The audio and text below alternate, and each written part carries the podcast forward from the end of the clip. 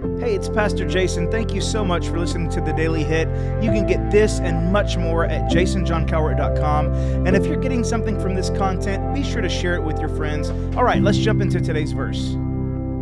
So, I mentioned on the hit yesterday that we were going to go through some of the Bible verses from the message this past week, but every now and then I'll you know feel like hey god wants to maybe hit a certain verse or a certain passage and today is one of those days and so we're gonna we're gonna skew from the course a little bit and i want to read to you out of genesis chapter 25 it's verses 29 through 34 uh, and the reason i'm reading all, of this is just so you can get the story of this. Um, esau and jacob were brothers. Um, esau was the firstborn uh, Esau had the inheritance. Jacob was the secondborn, um, but Jacob was a little sneaky in how he how he lived his life, um, and it actually continued to be an issue between Esau and Jacob for years and years.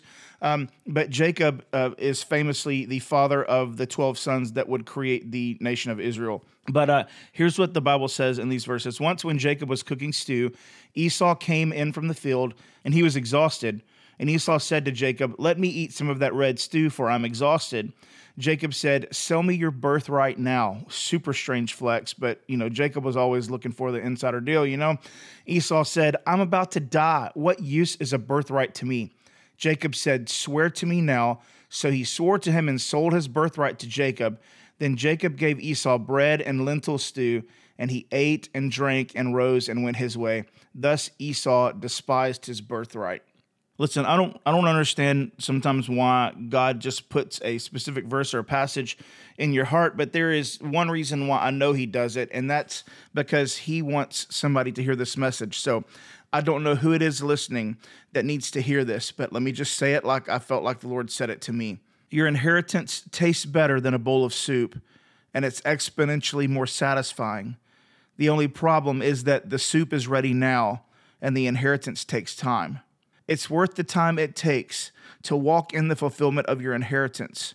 So don't sell it for something that's ready right now.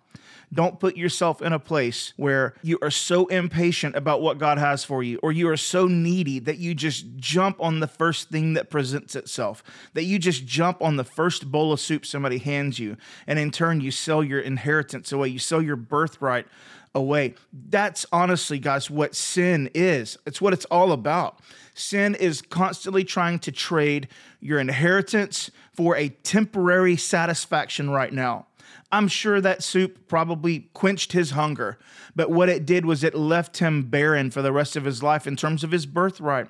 And what is it in your life that God has for you? What's that inheritance that He has for you that you're so willing to trade for a temporary moment of feeling? That's what we're talking about here. That's what sin does, especially.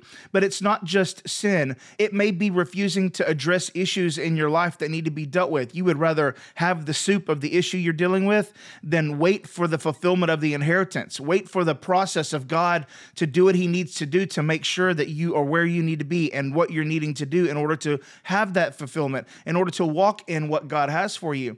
So maybe it's sin. Maybe you need to deal with some thought processes and some of the things that you believe about God, about people around you, about even yourself that are keeping you from experiencing the fulfillment of your inheritance. Don't trade temporary feeling for your inheritance. That's exactly what Esau did, and it's exactly what Satan wants you to do. Don't do it. The soup only satisfies for a moment but your inheritance brings satisfaction for a lifetime. Why? Is because that soup is about you being fulfilled right now, but the inheritance was so much bigger. I, I, don't know how much you know about inheritance and birthright back in those days, but the firstborn son was the one that inherited. He had the birthright, and it was his role and responsibility to not only take over, but to provide for the welfare of the people within his household. So the inheritance was not about you having the control and the land and the power. The inheritance was about your ability to provide for the people in your household.